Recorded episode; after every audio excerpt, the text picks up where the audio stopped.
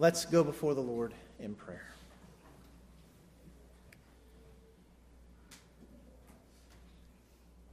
Father, we thank you that there is a firm foundation laid for us, your saints,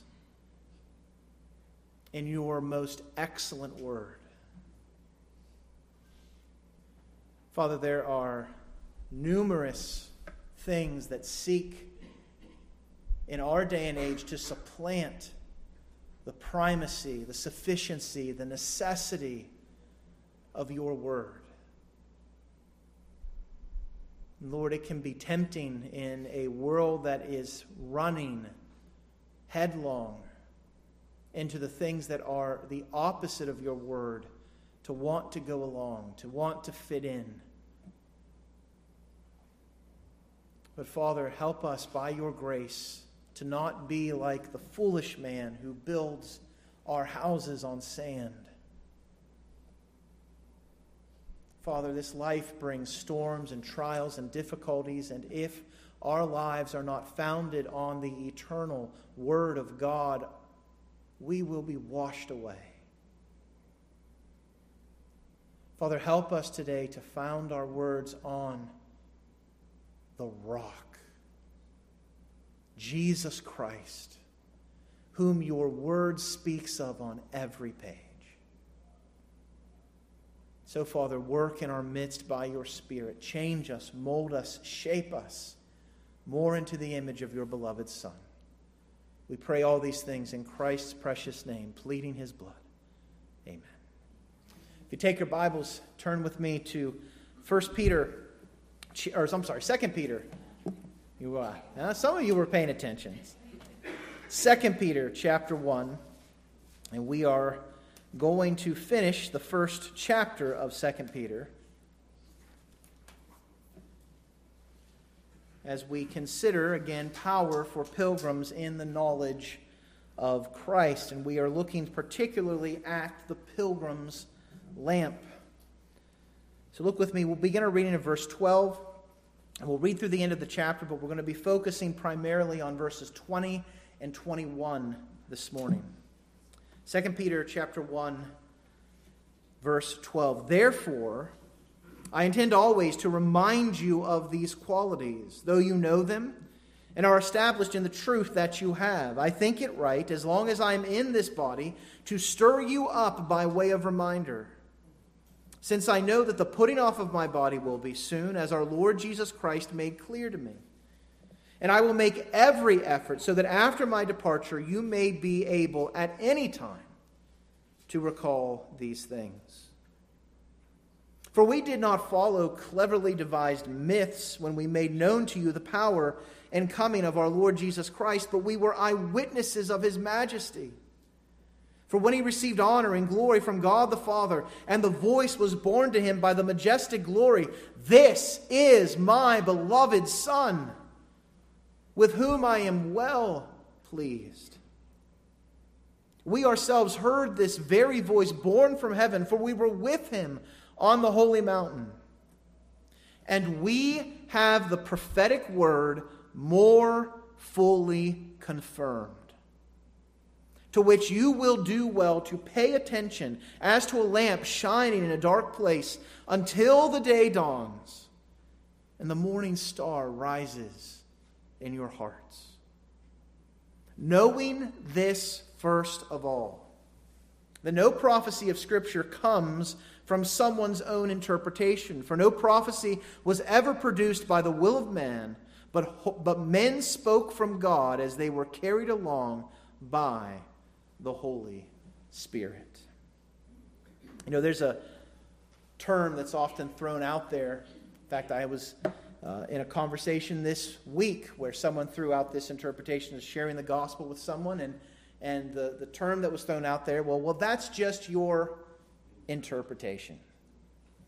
We hear that a lot in our day and age. And, and it's used as sort of a defeater when we would seek to share Christ with other people. When we would point them to the Word of God, it's sort of used and said, well, you can't really know what that means because God's Word is just, you're just sort of interpreting it your own way. I'll interpret it my own way. Now, that lie has been bought into by many people in the world today. I find it interesting that no other um, literature, no other writings are treated in that same way in many respects. You know, you, people, people can pr- pretty much get along that this is what um, Mark Twain meant when he wrote Huckleberry Finn or Tom Sawyer, all those different classics. This is what Shakespeare meant when he wrote Hamlet. And yes, there are nuances and different things here, but overall, we know that you understand sort of what is written. But when we come to the Word of God in particular, we have to recognize what Peter is calling us to recognize here. And that is that we are fully and completely dependent on the Spirit of God to understand the Word. That we cannot properly understand God's Word apart from His Spirit. Now, we looked at last or two weeks ago the significance of the pilgrim's lamp. And we saw that this is a sure and sufficient word, that the, the word of prophecy, which is referring to both the Old Testament and the New Testament, is something that we can be confident of, the truthfulness of, and we can be confident that it is enough. We don't need to seek some sort of ecstatic experience, and Peter gives us probably the greatest ecstatic experience. He saw Jesus unrobed from his flesh and all his glory shining on the mountain. And Peter says that we, which would include himself, has something more sure than seeing Christ blazing forward in glory, and that is the prophetic word. This word is an authoritative word. He tells us that it is something to which we will do well to pay attention. And the idea there of paying attention is to t- keep careful watch over. It's the idea of a soldier who's a lookout or a sentinel looking out to see what's going to happen. And so, as God's people, we must take special care to look to the Word of God. And then it is an encouraging word. And we remember Peter is writing to pilgrims. He's writing to people who don't belong in this world. And so, as we travel through this world, there are going to be griefs and difficulties, trials, frustrations. There are going to be things that are going to grate against us. And Peter is reminding us look, there is a day coming when Christ returns. And so, as we look forward to that day, we get a glimpse of that glory when we come to the Word. That as the day will dawn and the morning star will rise when Christ returns, there is also a reality that as we look to His Word and we see who Christ is, the morning star rises in our own hearts. And we are encouraged by this.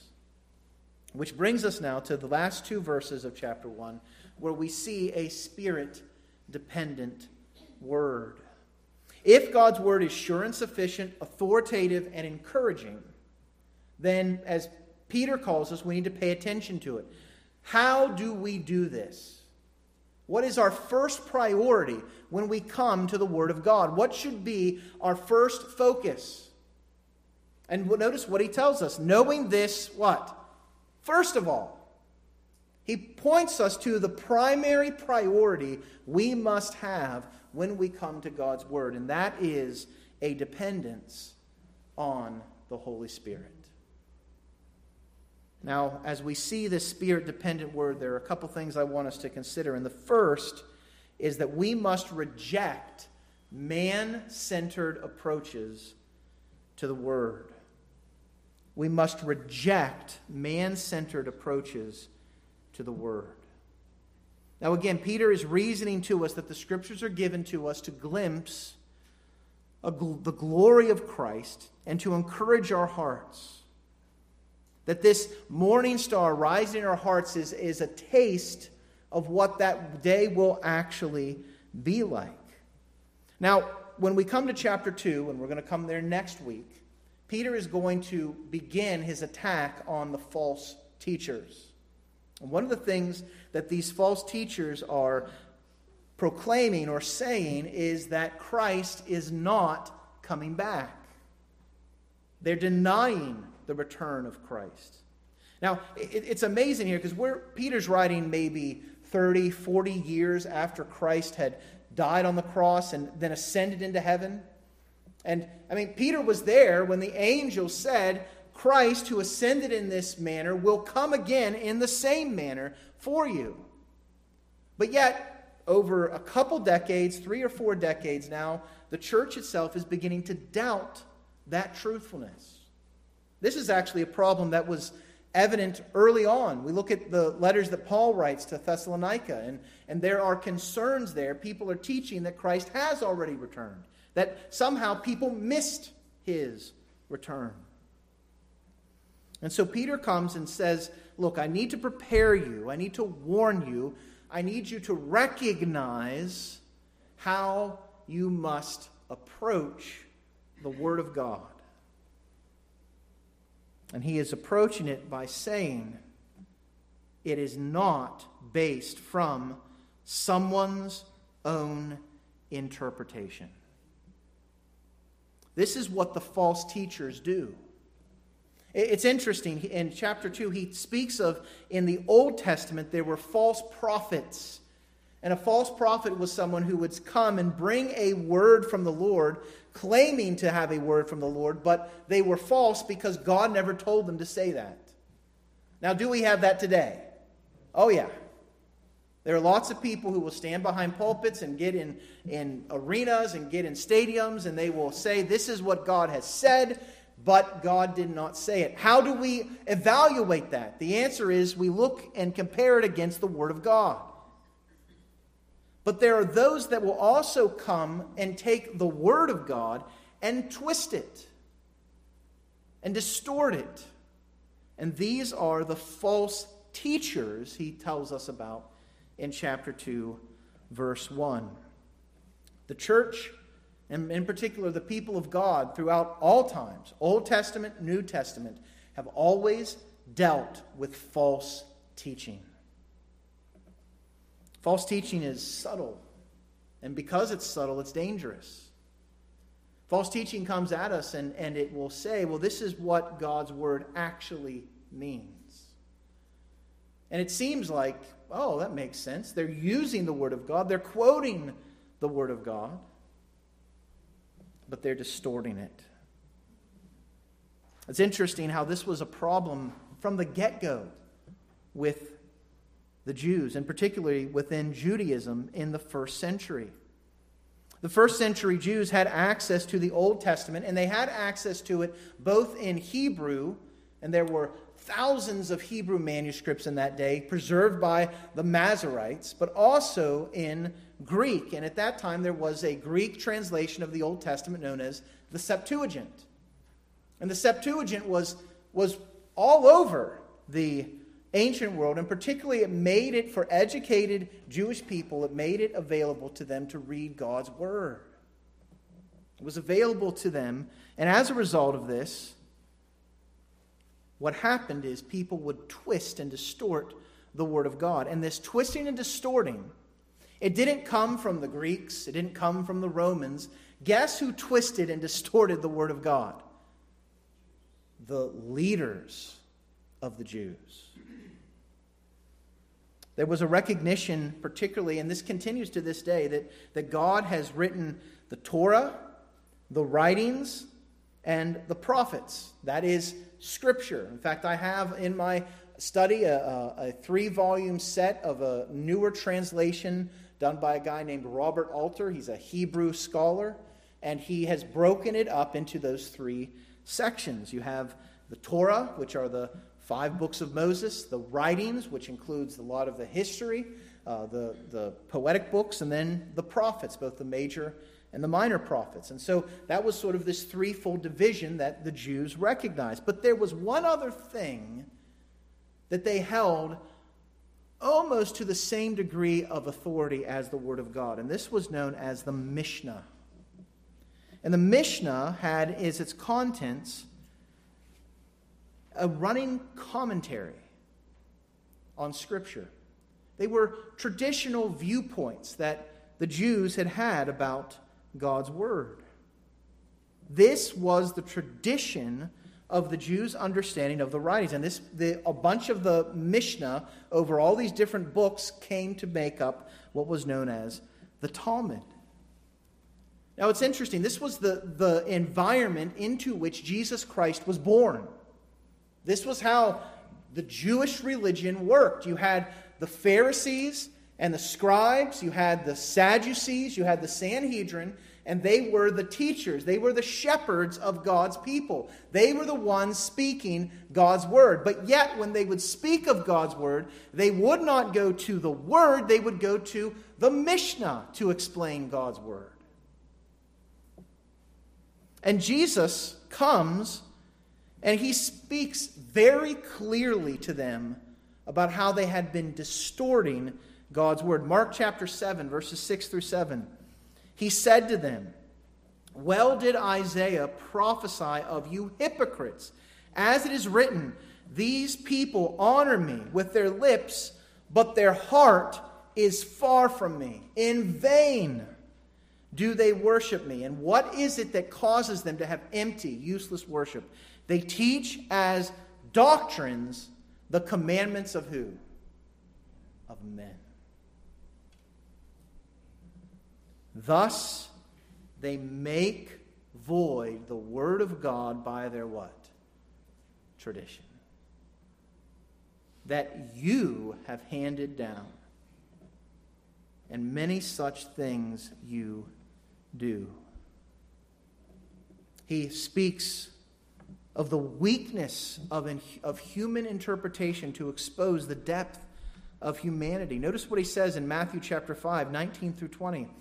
If anyone relaxes one of the least of these commandments and teaches others to do the same, he will call, be called least in the kingdom of heaven. But whoever does them and teaches them will be called great in the kingdom of heaven. For I tell you, unless your righteousness exceeds that of the scribes and Pharisees, you will never enter the kingdom of heaven. What's interesting is this comes as Jesus is going to intensify the law. He's going to speak about, You have heard it said, you shall not murder. And then Jesus comes and says, But I say unto you, you shall not what? Hate. You have heard it said, You'll not commit adultery. I say unto you, you won't lust at a woman. And if you've lusted after a woman, you've committed adultery with her already. And, and what had happened is the Pharisees would give people out into how they could technically keep the law, but in their hearts continue to disobey what God had said. They taught and twisted the Word of God to suit their own passions. And this came to a point where Jesus comes to the Pharisees and the scribes. And in Matthew chapter 23, he pronounces a woe to them. Woe to you, scribes and Pharisees, hypocrites. And then this is what they do with their false interpretations you shut the kingdom of heaven in people's faces. This is how serious false teaching is. It is as though one would come and hearing the call to come to Christ and hearing the, the demands upon their life to repent and trust in Christ. And there is the door to the kingdom. And we enter by the door, which is Christ. And yet the Pharisees would come in and they would slam the door shut in our faces so that we would not be able to enter in. Why? Because they teach their traditions. He actually speaks of how they neither enter for themselves nor allow those who would enter to go in. Woe to you, scribes and Pharisees, hypocrites! You travel across sea and land to make a single proselyte, and when he becomes a proselyte, you make him twice as much a child of hell as yourself. Listen, what this tells us about false teachers, what this tells us about false teaching is people are motivated. False teachers are motivated. They will sacrifice a lot. They'll go to the ends of the earth to spread their false teaching. And as they do it, they're only making people more child, children of hell. They're not bringing the message of the gospel. And so, this problem of interpretation coming from someone, uh, someone's own interpretation, coming to the Word of God and being dependent upon a particular teacher was a problem for Jesus. And it was a problem that continued in Peter's day. As we're going to see again, we'll talk more specifically about what these false teachers were doing next week. The main issue that they came to, the main problem that false teaching always has, is it casts off dependence on the Spirit and depends on man's own views. That's ultimately what it comes down to. Now, as we've already mentioned, things aren't much better today, are they? In fact, they're probably worse in some regards. This has actually continued to be a problem throughout church history. So when Jesus came, it was a problem. Peter is writing decades later, it's still a problem. It's still a problem today.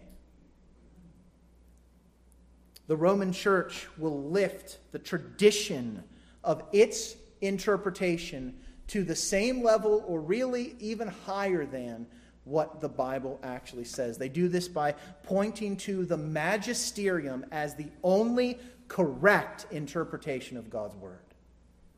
This is the tradition of men. Liberalism in the early 20th century brought about rationalism as a way to approach God's Word. Science and rational thought is the only way to properly interpret God's word. So we have to adjust certain things that were said.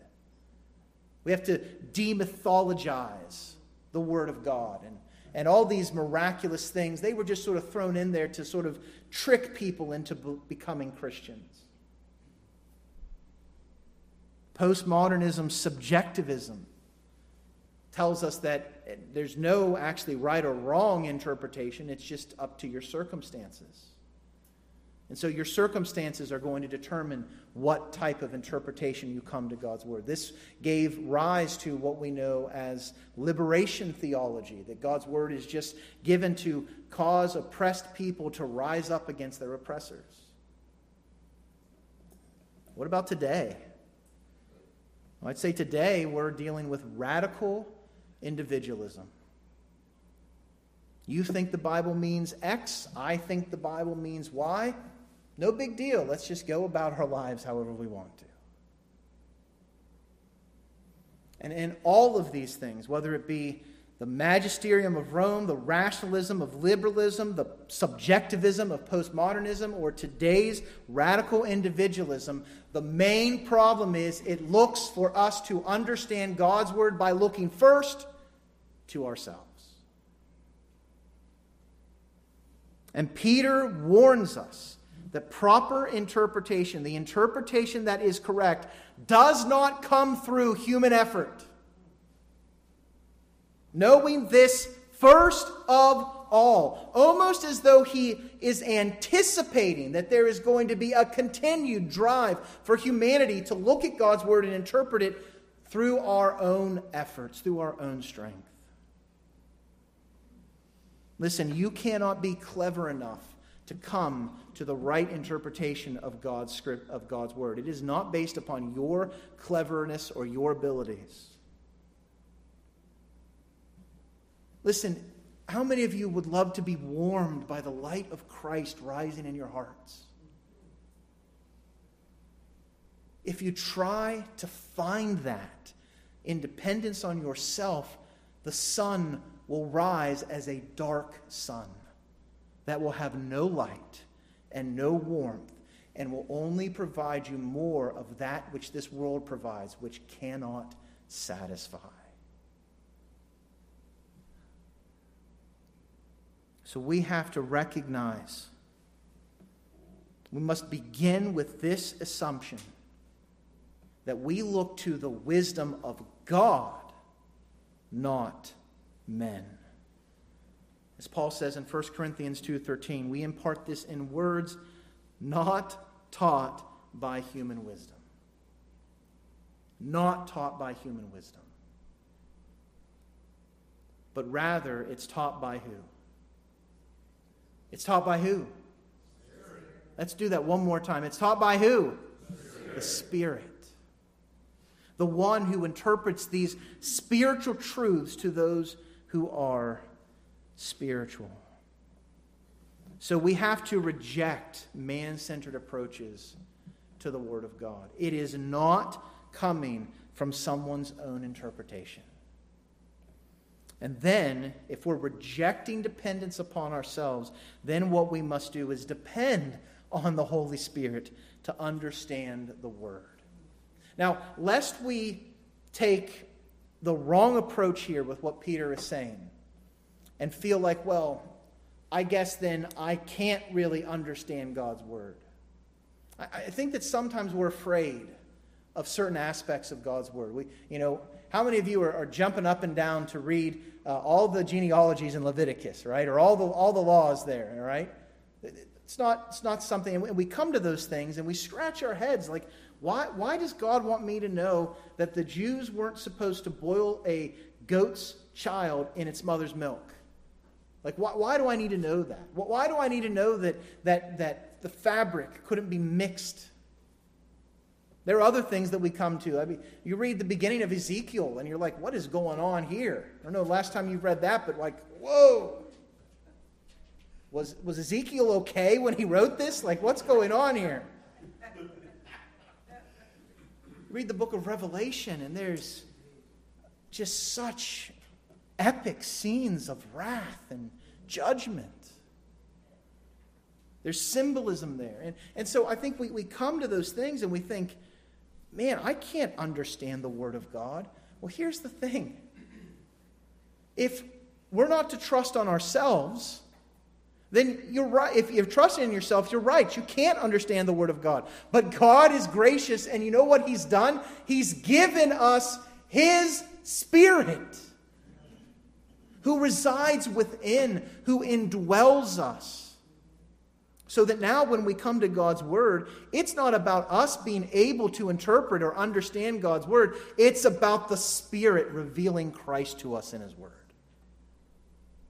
See, don't think that it's up to you to understand God's word. I, I think that if we take that approach, that will keep us from God's word because we will be foiled in understanding what God's word is. But rather begin as you come to God's word with humbly bowing your hearts, bowing yourself in prayer, and saying, I need the Spirit, and then read. And it is remarkable what God's word will do.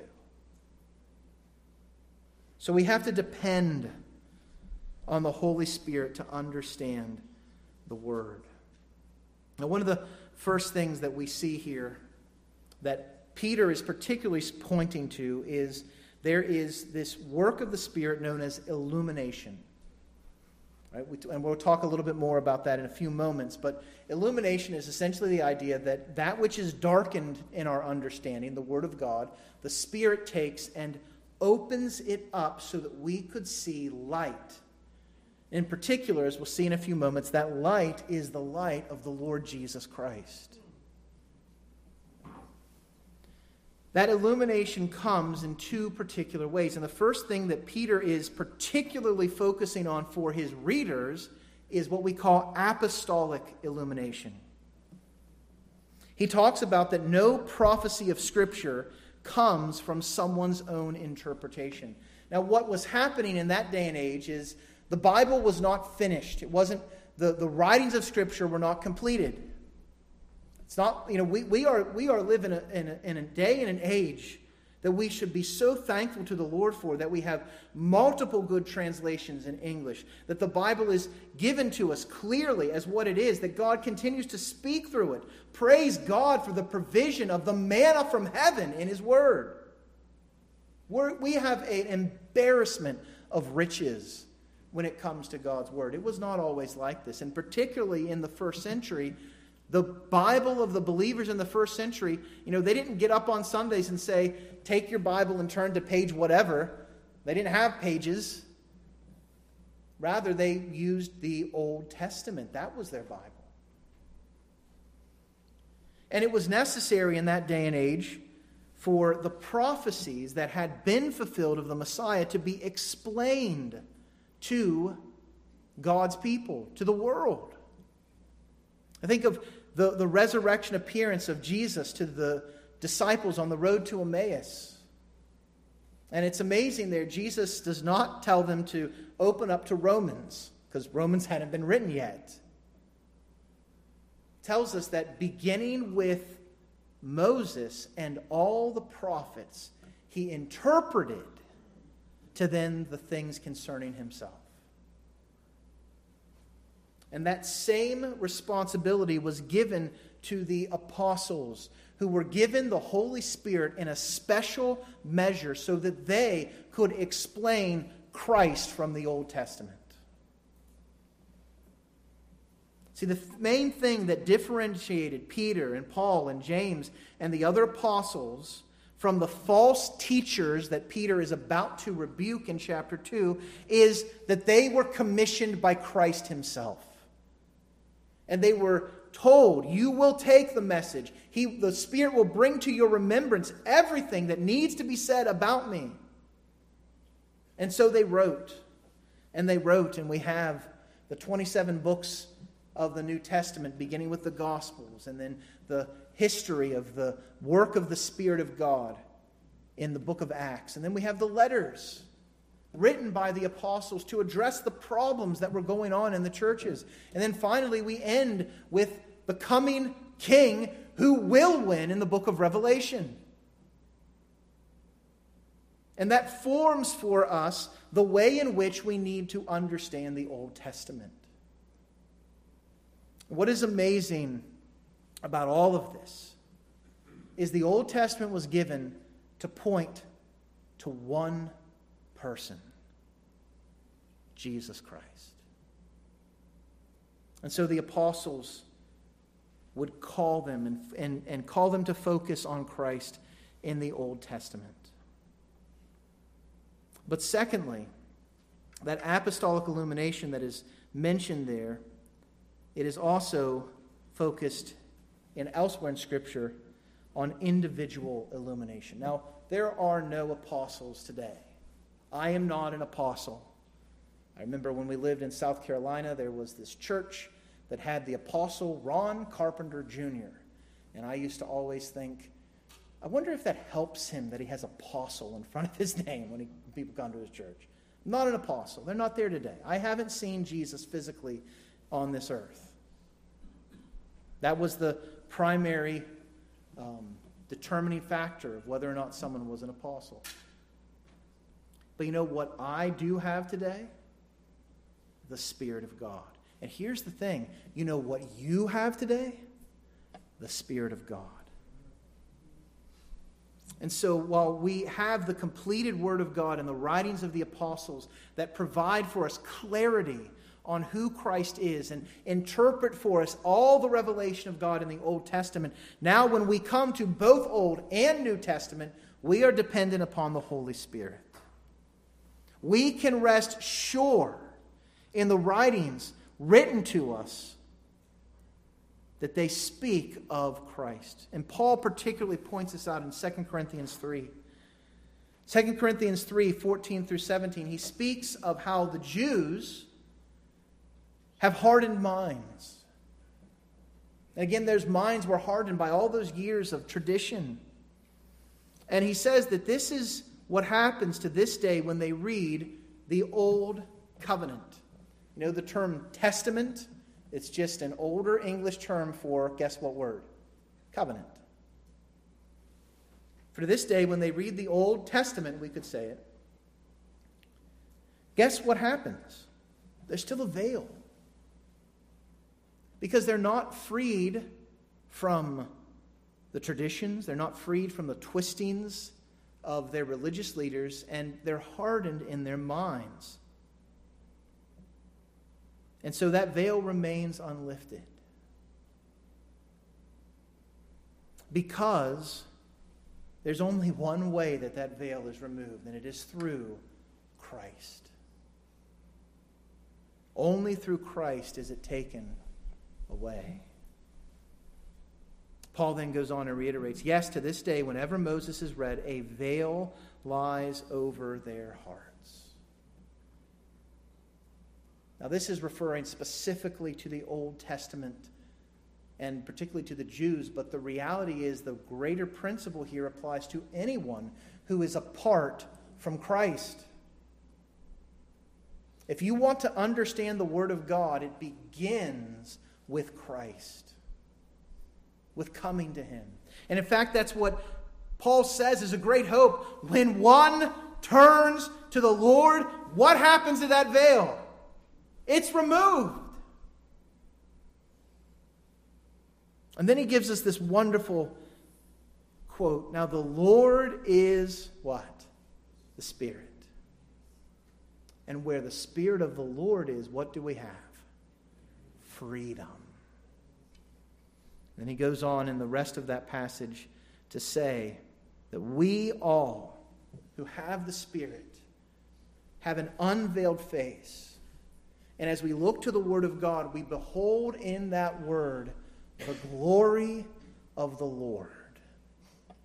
And we're changed into that same image.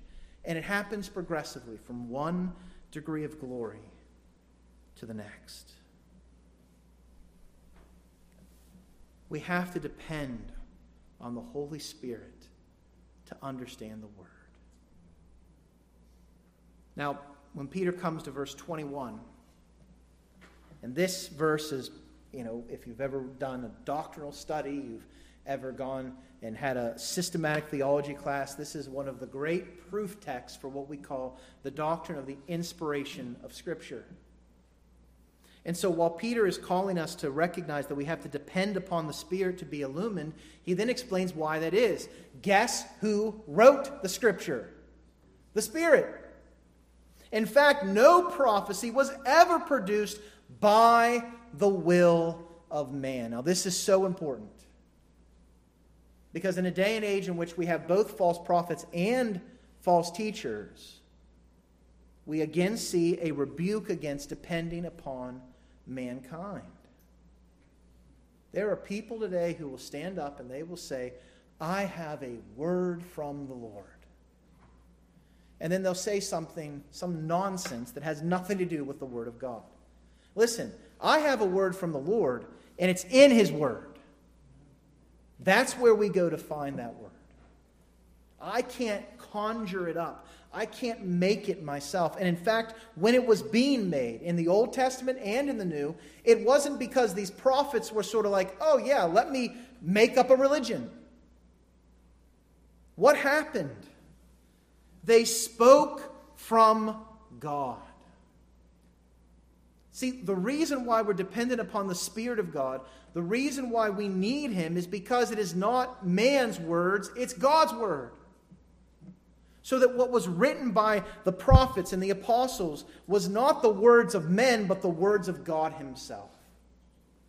How does that happen? That's what we call the doctrine of inspiration. How does that all work together? Well, Peter gives us a little bit of a, a taste of that. He tells us that men were carried along by the Holy Spirit. There's all sorts of different ideas about what that carrying along means, but suffice it to say, we know for a fact this is what ends up happening. So that when Paul wrote, and when he wrote these letters to Corinth and to Thessalonica, when Peter wrote to who, the pilgrims that he's writing to, the way in which he wrote were his actual words, but because the Spirit bore them along, they were also God's words so that it is correct to say, when we come to 2 Peter, that this is what Peter has written.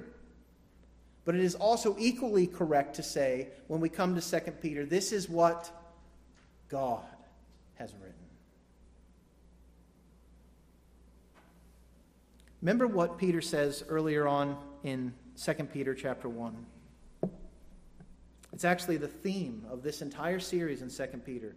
Listen, we have everything that we need to be pilgrims, granted to us through the knowledge of Him who called us out of darkness, through the knowledge of Christ. How do you know Christ? Do you go out into the, the woods and you know look up and say, All right, reveal yourself to me, Lord? Do you sit at home and cross your legs and hope that you can somehow like levitate and then you'll have some experience with Christ? Do you look for a dream? You go to bed and, and you say, Lord, reveal yourself to me. Do, do you, like I mentioned a couple weeks ago when I was a teenager cleaning here on, on Saturday evenings, do you pray, Lord, make yourself visible to me? How do you gain the knowledge of Christ that is so vital for your walk as a pilgrim? You look to the Word. And when you look to the Word, you do it not looking to yourself, but looking to the Spirit. Many of you know the name of Charles Spurgeon. Spurgeon was the pastor of the Metropolitan Tabernacle in London. He was a prolific preacher. They called him the Prince of Preachers. Uh, Spurgeon was a strong voice for the gospel. He would attract thousands of people to the Metropolitan Tabernacle. So many that at one point there was a balcony that actually collapsed, and people were hurt because so many people were wanting to hear him. Spurgeon's life is an amazing life. I, if you've never read a biography of Spurgeon or looked into him, I highly suggest looking at Spurgeon. And another thing, he was a Baptist.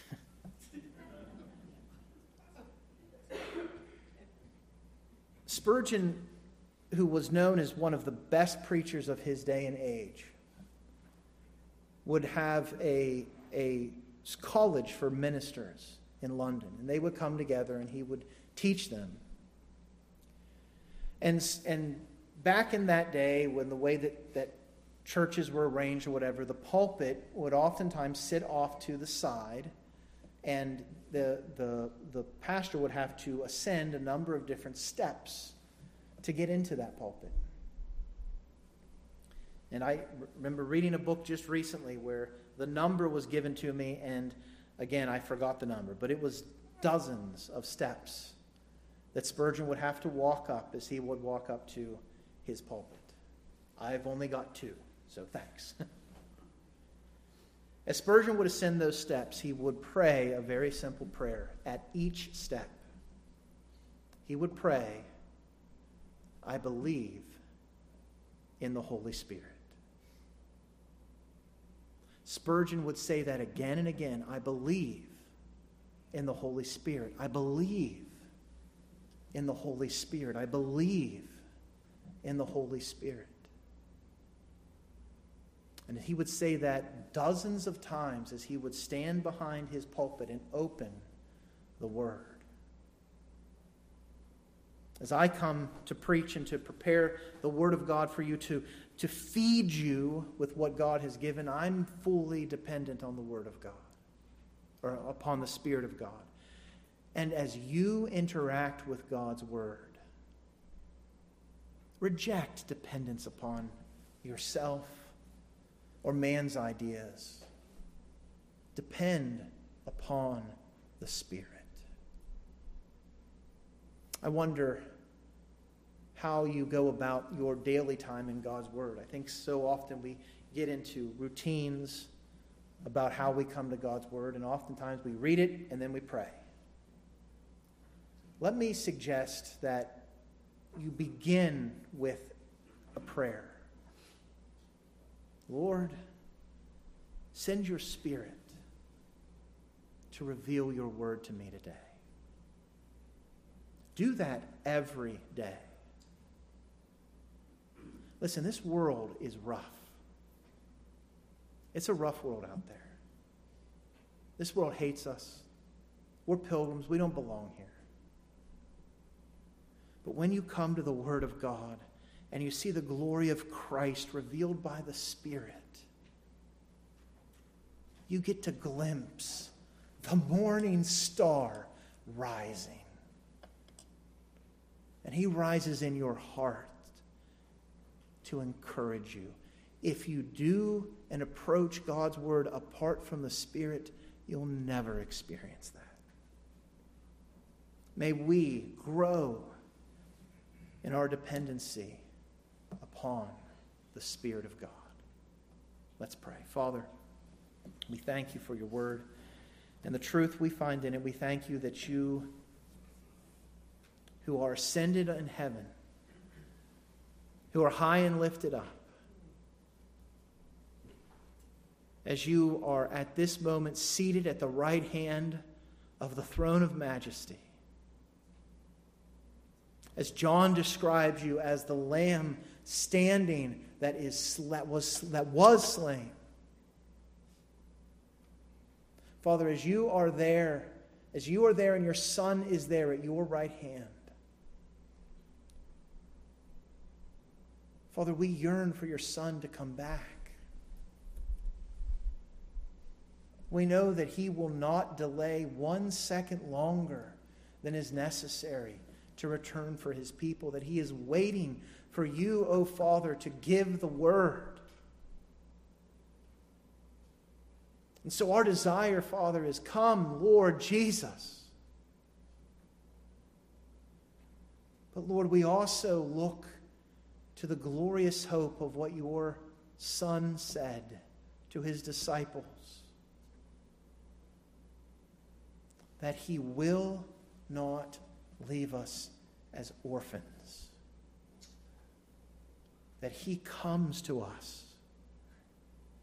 And then he promises to send the Comforter, the Holy Spirit.